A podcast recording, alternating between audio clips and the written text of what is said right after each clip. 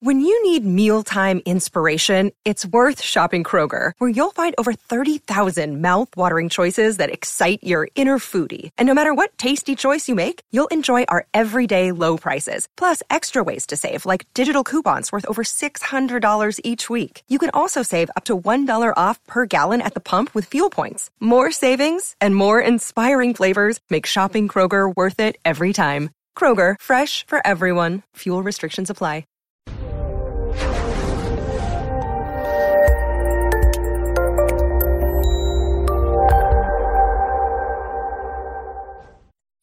This episode was pre recorded as part of a live continuing education webinar.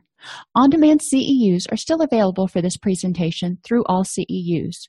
Register at allceus.com slash counselor toolbox. Okay, we're going to go ahead and get started. I'd like to welcome to everybody to today's presentation Seven Habits for Effective Recovery. And as you can guess, this is based loosely on uh, seven habits of highly effective people and how they apply to recovery from health and addiction issues. So, the first of those seven uh, habits would be to be proactive. And one of the things being proactive means is being responsible.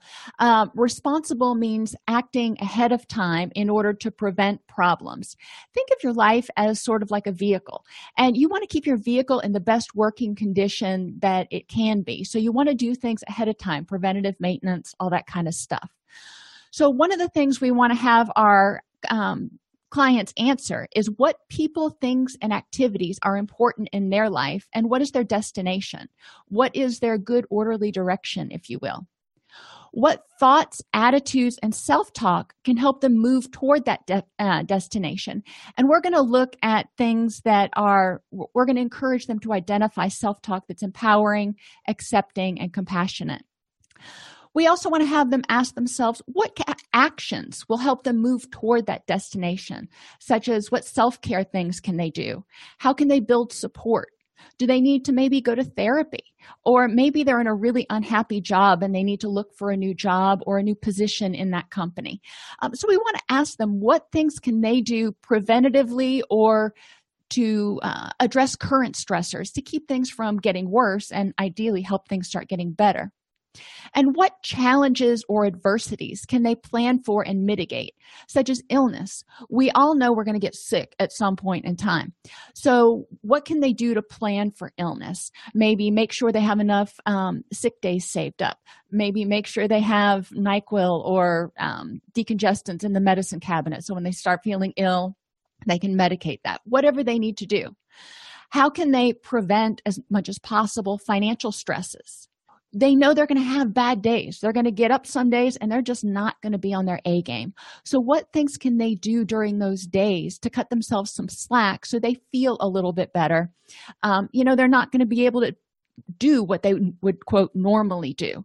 So, what could they do on those bad days to get through and be able to go, you know what? I made it people are going to die. So how are they going to handle that? What can they plan for and mitigate? So you know do they need to have a little extra money set aside so they can travel to be with family? And how do they handle holidays? Holidays are big stressors for a lot of reasons not only financial but also interpersonal reasons. So thinking about those things ahead of time what can they do to make themselves as strong and healthy and able to handle these challenges as possible we also want them to look at their recovery. So their life is like their vehicle, but their recovery is like the engine in the vehicle. Without the engine, that vehicle's not going to run. Without recovery, they're not going to be able to work towards happiness, whether it's recovery from depression or anxiety or whatever it is.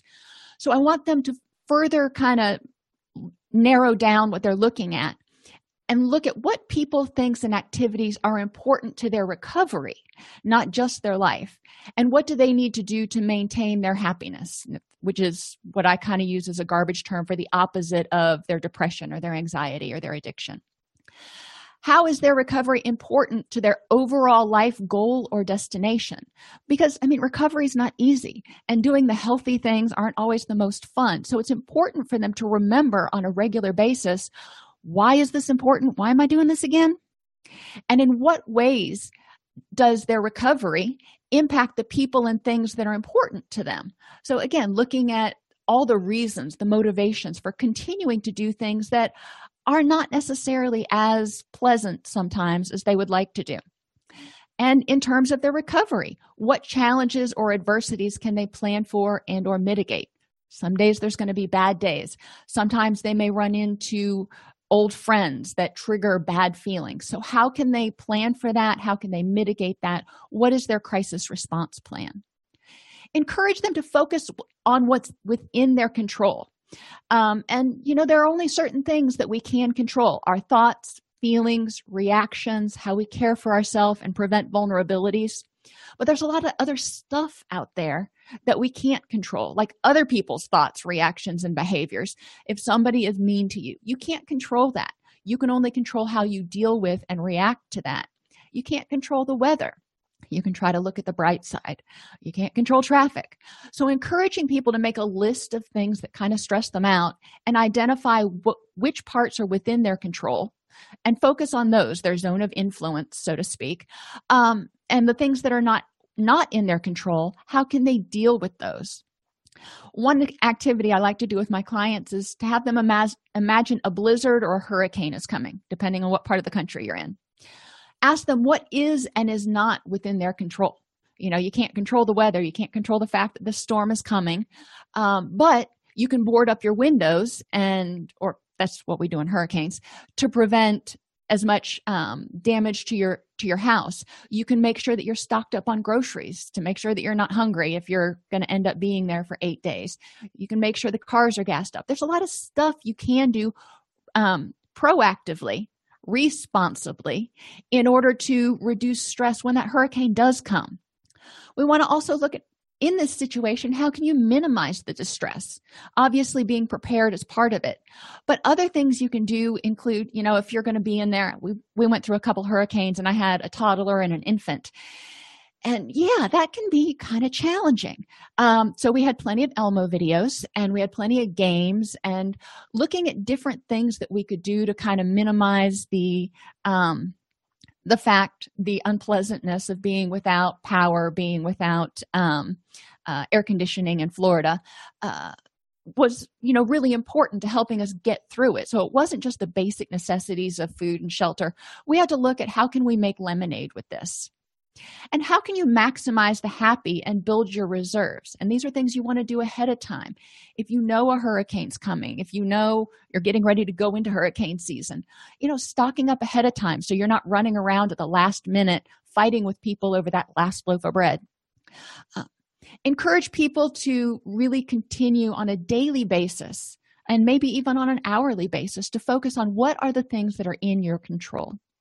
Develop skills to help them regulate their emotions, urges, and actions and choose those that help them move toward happiness. So, this can be distress tolerance and problem solving skills. Um, this can be cognitive behavioral interventions. It really depends on your client, but we want to ask them that when you get upset, what do you do that helps you navigate these emotions? And when when you look back over your life, are there certain situations or conditions that have been there when you've tended to overreact to things. So you know if they were exhausted or if they were um, had taken on too much stuff at work and they were burning the candle at both ends then they might be able to identify things that need to be taken care of proactively. So if something does come their way they can prevent it. Encourage them to admit and learn from their mistakes. You know that's proactive. It's looking at it and going before anybody else says it i know i screwed up but i'm going to learn from it and i'm going to move on. And that's the challenge is to help people quit beating themselves up over stuff and move on. And i also encourage people to do something i call practice the three finger rule. Whenever they're pointing at somebody else they've got a thumb and an index finger going out this way but three fingers are pointing back at them. So in any situation they encounter whether it's good or bad encourage them to look at what was their part in it what were their three fingers. They can control their part they can't necessarily control this other stuff. Act stands for action changes things. So in this um, guise of being proactive asking clients each time they come into your office whether it's for daily group activities or once a week what can you take what action can you take right now to start changing things for the better? And you know have them give you something concrete. When i have um, clients who are going to meetings or going to groups you know one of the things i want to know at the end of every group is what is one thing you got out of this that you can use over the next week? So making them take this information that they've just gotten mull it around for a second and come up with a, a little gem a little kernel of usefulness will help them start applying it. Beginning with the end in mind most failures result from failure to envision or plan. And i say that this within reason because some people like me we're, we're kind of rigid. We love to plan. Um, and other people are more spontaneous and planning too much can be kind of a drag. Um, so it's important to figure out how much you need to plan but there is a certain amount of planning that's necessary.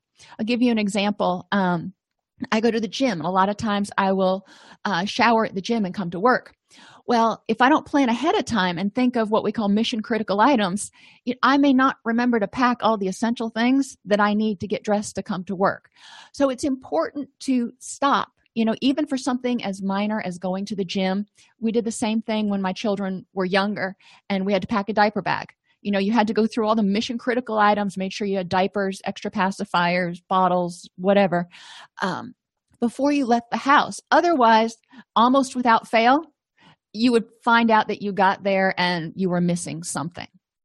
Another example um, that people can often relate to is going to the grocery store without a list. And i do this all the time. I'll go to the grocery and i'm like oh, i'll just i'll remember what it is. And i will get out to my car and i will remember the one thing that i forgot to get because i didn't have it on a list. And it wastes a lot of time and energy. Going on vacation without a destination is another kind of more abstract example.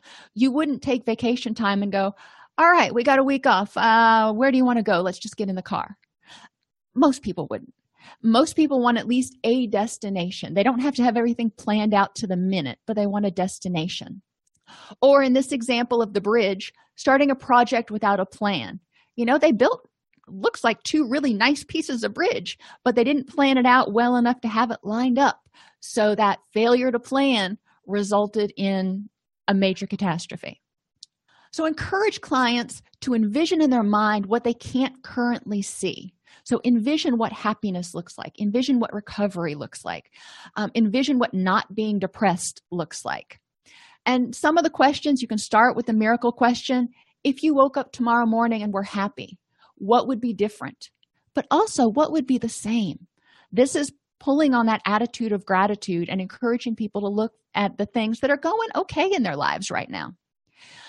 Another thing that um, covey suggests is writing a personal mission statement which is going to be revisable. Um, things that were my mission when i was in college obviously changed a lot once i started having children and now that i own my own business. It's a little bit different what i do how i do it and why i do it. But ultimately we want to look back at our mission statement just like you would do in a business before you take on a new project before you start down a new venture. Is this helping me get towards what is really important what i want out of life and what i believe my purpose is? Um, i find sh- clients tend to have a little bit of difficulty with this because it can be either too abstract or too they can get too far down in the weeds but it is something you can do. And if you go to covey's website the link is in your additional resources in the class. Um, he has some in his community he has some activities that'll walk you through doing a personal mission statement. Uh, encourage people to plan ahead and set goals. Now reminding them that goals need to be specific you know not i'm going to lose weight it's going to be i'm going to lose 20 pounds. Not i am going to be successful. Well you need to tell me what does successful look like to you? Measurable. So how will anybody on the street that you meet how will they be able to look at it and know that yes you've achieved that goal? So you know with losing weight obviously you look at either inches or pounds or kilograms. Um, if you are talking about being successful it's measurable in terms of how do you define success? Is it by your income bracket? Is it by um, what position you hold? So measurable in terms of if you've gone from being a line staff person to middle management that's obvious progression. Um, achievable. You know there are some things that you may want to do and they're just not achievable. Losing 60 pounds in two months not achievable. Um, becoming like at my age becoming an astronaut. That's not something that's achievable. Becoming a grammy award winning singer not achievable. So encourage people to set these goals that you know they really actually can achieve. And i'm not saying don't look for the big picture because you know five ten years from now you can accomplish a whole lot of stuff. But let's look at some time limited goals that are in the here and now. You know what can you do this week and in six months from now what are you hoping to achieve? And how is it helping you move toward your ultimate goals of what's important and meaningful? Goals need to be realistic. So you know again setting them with a realistic time frame and something that's achievable and they need to be rewarding. If you are not doing something that makes you happy in some way or you can see the benefit of in some way you're probably not going to continue doing it so encourage people to look at their goals and make sure they're rewarding. This is why a lot of um, uh, new year's resolutions fail because people set goals that they're like well i'm going to get in shape.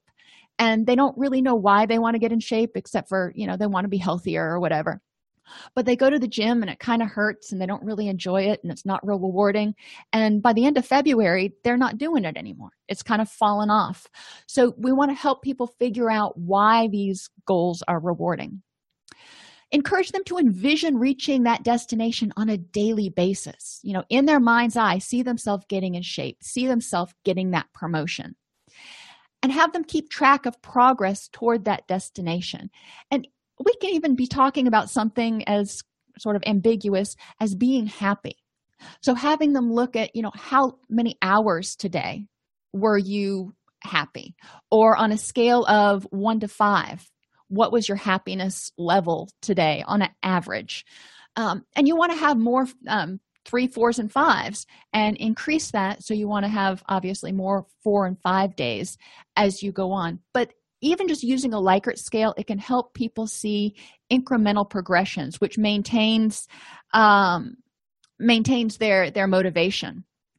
And and yes rewards are really important because um, if there's not a reason to do it i mean as humans we do things that are of the most benefit. So what you were doing before had a reward to it and if what you're trying to do now is not as rewarding you're probably going to go back to what you were doing before. So we need to help people increase the reward. And really even as silly as it sounds even for adults we need to make sure that reward is frequent like daily and weekly um, at first because behavior change is hard. Put first things first. Recognize that not doing everything is okay. It's important to look at things and prioritize by practicing what I call mindful discipline. And that's obviously being mindful and checking in and going, is this going to help me move toward my goals or is this a distraction? Remind yourself why you do the things you do. So you can be like, yeah, you know, I'm getting up and I'm going to the gym today because I want to be healthier, because I want to be around for my grandkids, and that's important to me. Okay, so we can see how it connects to your future goals. When new opportunities come along, ask yourself Does doing this, whatever this is, get you closer to the things that are most important to you so you don't end up wasting energy going off on a wild goose chase? Organization reduces stress and energy expenditure. So think about it. Do you have time and energy to do it over if you don't do it right the first time? The best example i can give you is outlining. And think back into high school um, english and even college. When you were supposed you were given a topic and you were supposed to write an outline and then you were supposed to write your paper. Well i always skipped the outline because i thought that was a waste of time. But generally it ended up ended up taking me more time because i'd write my essay and then i'd have to rework it. Um, so you want to look at you know sometimes it takes a little longer to do it the right way but it takes a lot less time to do it the right way than have to do it twice. Uh, which is where you know again organization comes in and helping you really plan out what's important to do. Remind clients that it's all right to say no or ask for help when when it's necessary to focus on their highest priorities. So you know maybe they're not feeling well right now. Maybe they've got some other crisis at work going on but their family is super important to them and their kids ball games are super important to them.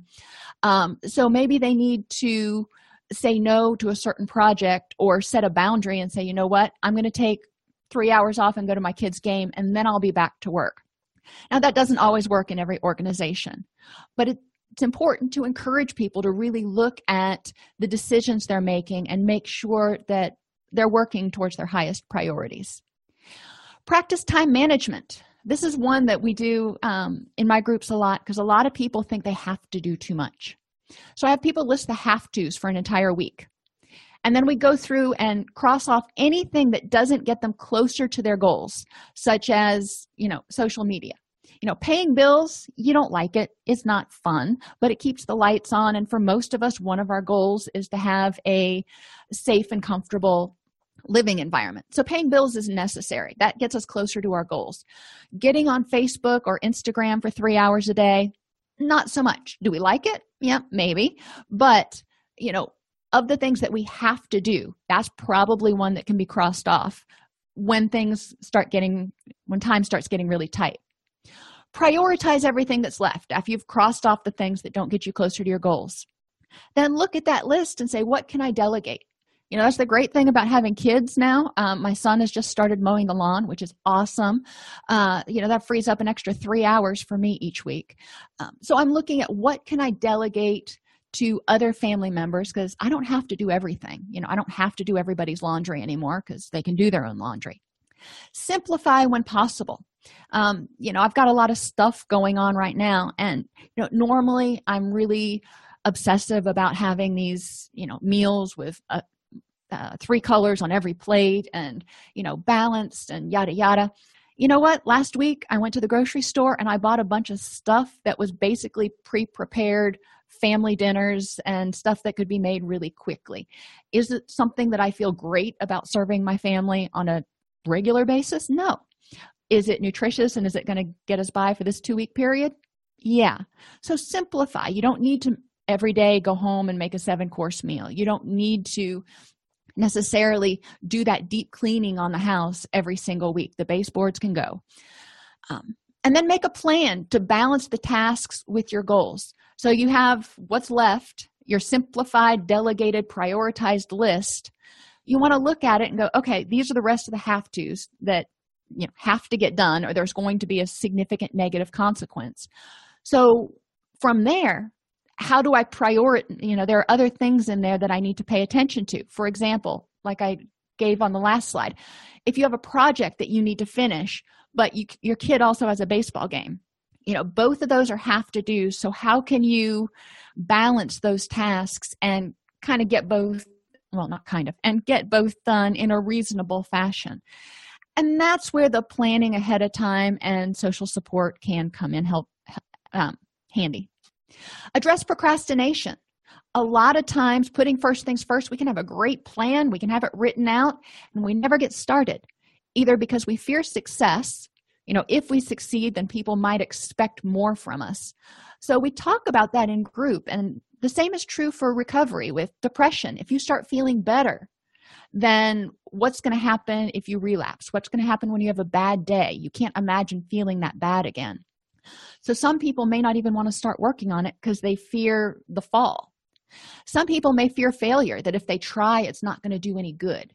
So we want to help them look at times when they've been successful and make sure we help them break down their goals into manageable parts and sometimes it's a lack of motivation. And you can look at motivational interviewing um, techniques which are really helpful. But really the thing that I, I want you to remember and we talked about this a little bit earlier is that motivation we're going to do what is most beneficial. And whatever you were doing before had some benefits to it. So we need to make these new behaviors more beneficial than the old ones. And we need to address the drawbacks to the new behaviors if you are going to you know start addressing vulnerabilities by getting in shape living healthier and getting more sleep well that's wonderful. But that also means that you're going to have to exercise and maybe not be able to go out with your friends until three in the morning and you know some other things which you may look at and go you know i don't i don't know if i really want to give that up. Helping people see that making a change and increasing motivation isn't just simple. They need to really understand why they're doing what they're doing and take all the benefits of the old behaviors and figure out new ways to meet those same needs. Think win win. There's four vital characteristics self respect, sticking with your true feelings, values, and commitments. Respect and compassion for others' ideas and feelings. So, we want to be able to be in a relationship where I know what I need, I know what I think and feel, and I'm going to set my boundary here, and I'm okay with that. But I'm also going to respect your ideas and feelings. The abundance mentality is believing that there's plenty for everyone. Just because you succeed doesn't mean I can't succeed. You know, it's not an either or proposition. And the wisdom is the ability to walk the middle path and look for that both and. How can we both be happy? How can we both succeed? So, three steps in this problem solving process include helping clients see the issue from the other po- person's point of view and identify the key issues involved. And you know this can be relationship issues this can be work issues. A lot of our clients you know they come to us and they're depressed but it's not necessarily a biological thing. There's a lot of psychosocial stuff that is compounding the stress and their feelings of helplessness. So we want to help them learn how to more effectively problem solve. Once they identify the key issues determining what a successful resolution would look like for everybody involved then identify and effectively communicate those options, not just identify it and go off on a tangent, but identify and effectively communicate the options to achieve those resolutions, which may include compromise.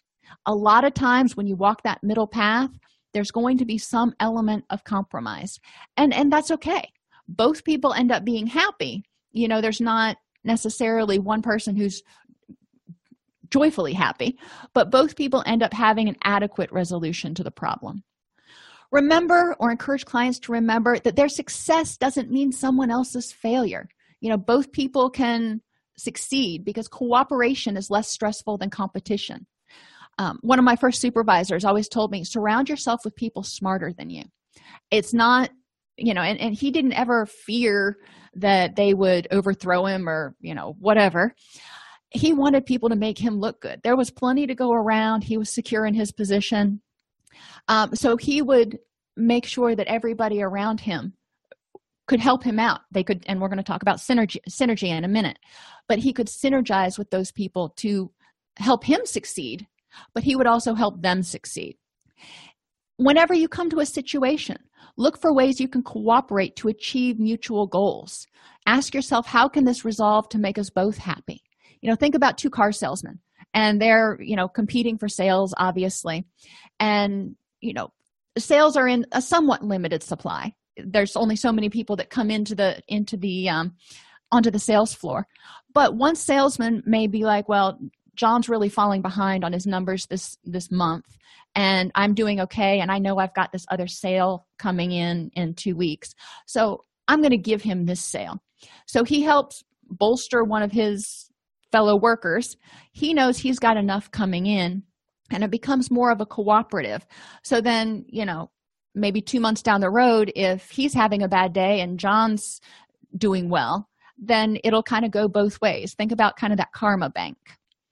Encourage your clients to examine common areas of competition and look at it for purposefulness and cooperation. And what i mean by that is sometimes we create competitions when none really need to exist. It doesn't help us achieve our long term goals, like being the most attractive or being the fastest runner. Unless you are a competitive Olympic athlete, being the fastest runner is probably not as important um, in the big scheme of things. For job promotions, a lot of times we compete, but if you look at what is best for the overall agency, then you can look at it as more of a cooperative sort of thing. Who do you want to get promoted that's in a way that's best for the agency? And you know obviously how's that going to benefit you? You want to create a win-win. And and relationships. Instead of competing in relationships for who's more dominant who's uh, going to have the right answer who's going to do this finding a way that you can both be happy. Think about even something as simple as going out to dinner. You know where do you want to go to eat?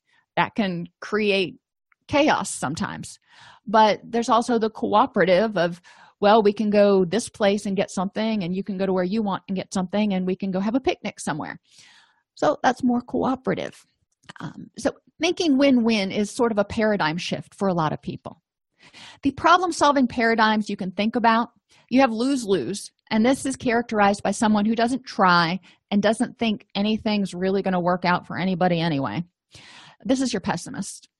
Your lose win tends to be your martyr type who thinks that the world is a competition but doesn't want anybody else to lose. So they put everybody else first, but then they feel bad because they didn't win and they feel like they're getting walked on. Then you have the win lose, which is your typical competition standpoint, and your win win. Um, when we create win wins, like I said, we're creating sort of a karma bank. We're creating an energy where people often um, are willing to adopt that same philosophy and instead of trying to beat you down or always compete with you and beat you out they're willing to cooperate and create a better vision of what your relationship looks like what your community looks like. Seek first to understand then to be understood or diagnose then prescribe. We wouldn't have a client come into our office and say you know i'm depressed and we say okay no problem. Let me tell you i want you to do these 15 things and send them on their merry way. No because we don't know what's causing their depression. We don't know what their symptoms are. Um, so we want to listen to them and figure out what's going on and then figure out what to do next. The same thing with relationship issues. When clients are you know two, a client is having a fight with a significant other or a disagreement you know i want to know what that other person's point of view is. So then we can really look at the bigger picture diagnose what's going on. Because my client is in my office obviously they, they have their perspective but it takes two to tango. So i want to know what both perspectives are. So then we can look at creating a more useful approach to resolving the conflict. Another thing that I, want, I point out to them is they need to listen to themselves shutting out the should voices. When something happens a lot of times people will be like well no i shouldn't pay attention to that or i should do this. Well that's prescribing prescribing to themselves and they need to shut out those should voices and diagnose be mindful listen to themselves and say what is it that i need right now?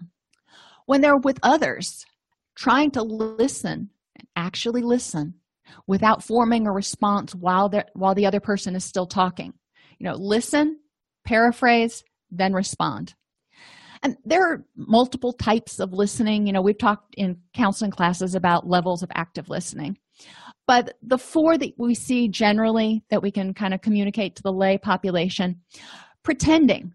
This is the person who's like playing on their iphone and hmm, yeah kind of like my kids do to me sometimes um, humming along not really following just kind of listening for anything that may pique their interest selective listening is hearing what you want to hear. You know if you want to hear that this person is angry at you or if you want to hear that you are the best thing since sliced bread then that's what you're going to hear. That's what you're going to interpret from conversations. Attentive listening pays attention to all the words and you get that surface level understanding of what's going on. But we know that you know only about 10 to 30 percent of our communication is actually verbal. The rest of it is nonverbal. So in order to get the whole meaning understand what somebody's communicating we need to pay attention to their nonverbals their tone of voice their inflections um, and then paraphrase from there. So it's important to help people um, again listen to themselves and be mindful of what they need but also listen to others. Look at the bigger picture. When you're trying to understand stepping back. Remember that challenging questions worksheet from um, cognitive processing therapy. What are the facts for and against your stance in this situation? What are the are you using emotional reasoning? Um, who else is involved? What are the other factors involved? You know take off the blinders of this this is what happened between me and this other person and let's look at the big scope of things. You know what else was going on in your life? What else was going on in their life? Uh, and avoid focusing only on certain aspects. So again looking at everything that's going on and going okay i can see how in this context in this situation you might have interpreted what i said this way. And synergize. Synergize is just like it sounds like. You know you want to take energy and put it together and make something bigger. So encouraging people to have social support that shares a common vision or a common goal of you know maybe their nuclear family what a happy family looks like with their friends what enjoyable recreation time looks like. Um, you know there's a lot of different common goals but when they look at what's essential to them having a rich and meaningful life they want to have people in their life that share those same goals. Make sure that they remember to have a sense of self um, and and be willing to hold on to that sense of self and set boundaries and go well this is my opinion or this is what i think. Encourage them to value differences and new ideas while still staying authentic. You know i can value and clients can value each other's opinions but not necessarily adopt them. They can say you know you've got a good point there. I don't necessarily agree but you've got a good point. Embrace trust and elicit support in order to synergize you've got to bring other people in which means you've got to trust them. And this is really hard for a lot of our clients. So we want to start talking about okay when you elicit support what is it that you need to do in order to trust this person? And what do healthy boundaries look like? You know we don't want to just go from hi we've never met before to here's the key to my house. You know how do you build trust? How do you embrace trust? How do you learn to trust people? How do you learn to trust yourself encourage them to accept that the fact that the better way will not necessarily be their way 100% it goes back to that whole compromise thing. When you're synergizing people are going to bring other opinions other ideas and there may be a need for some compromise but that may produce a better end product even though it's not 100% what you had envisioned. Be respectful to everyone and everything keeps that energy flowing. If you're nasty if you're critical then people are going to kind of back off and that's not synergy. Um, be able to and willing to apologize and forgive because sometimes you know when you've got a strong opinion things can get a little heated but be willing to step up and be proactive and go you know what? I was wrong. I, I see your point there. Practice mindful listening and maintain an open desire to understand. Controlling negative judgment and staying on that win-win so when things happen you know i'm, I'm listening i'm listening with an open mind. You know i'm trying not to judge and i'm trying to figure out how we can make everybody's ideas or make this situation resolve in a way that meets everybody's needs to the best possible compromise. Some things you might be faced with when you're talking with clients. If um, maybe a parent gets a job offer and it would involve that parent being gone from the house you know and traveling 65% of the time. Well then you got to sit down with the family and synergize and go okay in our common family goal what does this look like? Now for the parent that got that job offer this may be really important to their sense of self in terms of success and promotion. So we've got that out there. So they all need to talk about the pros and cons of accepting this job offer in reaching the family and individual people's ultimate goals. And what is the best win-win that you could get out of this? Um, my husband about a year ago took a job and uh, you know it's a really good job. He's really good at it. And you know it pays him it pays him well. Um, but it was going to involve him having to be gone a whole lot. He doesn't like driving into nashville. Um, well anyway long story short he ended up compromising with the company and he works remotely which enables him to still do the stuff he had to do for the AllCEUs business. Um, but he's also able to do his other full-time job. Moving is another one of those things. If you as a family have to move you know you're going to talk about what kind of neighborhood you want to move into what kind of situation um, uh, things that you want to have around. I know when i moved i wanted to make sure that there was a walmart and a publix within eight miles of where i lived because i really don't like traveling to to uh, shop very much. But everybody needs to put out their own opinions and values and what they need in a situation to have it feel like a good move. And vacation plans and family management are other places that this will come up. Um, and when i talk about family management. I mean like you know when to get get junior a car when uh, what to do about schooling what to do about college how to discipline all those things. Parents have to synergize. They've got to be able to come together and put their minds together and come up with a solution that meets their common vision or goal. If they're competing if they're always if there's always a power struggle about who's going to be the the good parent or the bad parent it creates a lot of strife and sharpen the saw to prevent vulnerabilities. This is one of those that um, we talk about a lot. We talk about it in different terms in different um, approaches to counseling if you will. But happiness you know recovery from depression anxiety addiction whatever you want to call it requires rest and renewal. You can't just work on not being miserable. You have to work on being happy too um, so it's important to encourage people to make balance in their life and limit the time limit the time they spend on their problem focus. You know spending an hour or two working on your your counseling homework or working on self-improvement or even working on a project each day may be enough. And then you need to switch gears and do something that helps you feel happy helps you feel relaxed. Um, one of the analogies i've heard with sharpening the saw is to ask clients you know which takes more time? Sawing a tree with a completely dull blade you know one that you're just working and working and working and getting nowhere. Or taking the time to sharpen the blade before sawing the tree. You know it takes you know 15 20 minutes to sharpen the blade but if you're trying to to saw the tree with a dull blade it's going to take four or five hours longer than you would have had to spend. So encourage people to look at you know again this goes back to uh, planning ahead and doing it right the first time.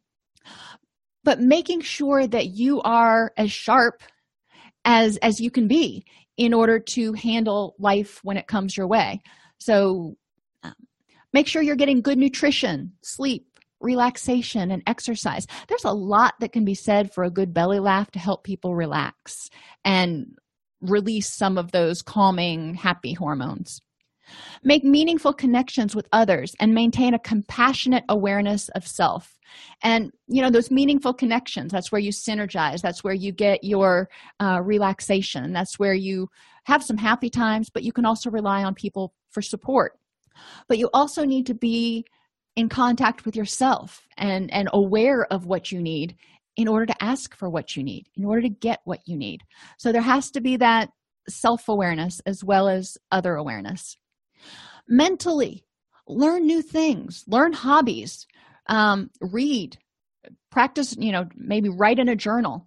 Do anything you can to kind of stimulate your brain. One of the things i'll do if i've spent a lot of time doing creative stuff during the day then when i go home at night i'll tend to do things like um, uh, play checkers or or um, uh, scrabble on my iphone it works my brain in a slightly different way and it just uses different neural pathways and it helps me relax. Um, and spiritually we want to encourage people to explore their interconnectedness with others and everything. And this can get a little bit abstract for people. But i really want them to think about you know if you throw a rock into the water what you're going to see is you're going to see the ripples. And but underneath the ripples what happens when that rock hits the bottom? It also stirs up the sediment and startles the fish. So encouraging them to think of themselves as that pebble and every time they do something there are the observable effects but that there, there's also the undercurrent effects. And encourage them to look at how other things affect them in the same way. Not everything is just superficially observable. Um, and when they do this sometimes it can help them adopt more of that cooperative mindset because it becomes less about competing and more about creating the healthiest pond ecosystem that they possibly can. Proactivity helps people stay healthy and energized, effectively plan for known stresses, and prepare for the unknown by reducing the fear of the unknown and preventing last minute chaos. Like, remember what I said with the, the hurricanes fighting for that last loaf of bread. You prepare ahead of time you're not going to have to fight that traffic. Or oh my gosh going in on christmas eve to do your christmas shopping. That's just chaos. Begin with the end and put first things first. Helps people identify what areas and tasks are most important for them to use their limited energy on. You know you're not there, there's only so many hours in the day and you can't change that there's only so much energy that you have you can't really change that except for by taking care of yourself So, with what limited energy and time you have, what are you going to do? Think win win, seek to understand and synergize in order to reduce stress associated with competition and misunderstandings. So, whenever we interact with other people or solve a problem or approach a situation, we always want to have this mental approach of okay, let me understand what's going on, figure out how I can create the best outcome for everyone instead of just having it be about me. Because what happens, you know, thinking back to that pond, what happens when everything you do is always and only about you? How does it affect everything else in your life? And sharpening the saw helps people focus on preventing and mitigating vulnerabilities. So, encouraging people to practice sharpening that saw at least once a week. You know, some people are only willing to say, okay, on the weekends or on Saturdays, I can. Well, that's better than nothing. I'd like to see them do 15 minutes a day, you know, maybe take 15 or 20 minutes out to watch a funny video or something. But I'll take what I can get to start out with and then encourage them to keep track of whether doing these things helps them feel happier, less depressed, and less anxious. Now, the nice thing about the seven habits approach is again, it's another one of those things that you can use as sort of a group series um, if you're working in a residential environment or even if you're in private practice and you want to have a you know an eight week session you can use this and each week go over a different um, habit that people can use to start addressing their their depression or their anxiety are there any questions Okay, on that, I will say have an awesome weekend, everybody. And if you have any issues, um, let's see. On sharpening the saw, do you actually cut things out or just come back to it? With sharpening the saw, it's not about cutting things out or coming back. It's about making sure that you are as strong and as healthy and as resilient as you can be going into a situation. Okay, have a great weekend, everybody. If you enjoy this podcast, please like and subscribe either in your podcast player or on YouTube. You can attend and participate in our live webinars with Dr. Snipes by subscribing at allceus.com slash counselor toolbox. This episode has been brought to you in part by allceus.com, providing 24-7 multimedia continuing education and pre-certification training to counselors, therapists, and nurses since 2006. Use coupon code Counselor Toolbox to get a 20% discount off your order this month.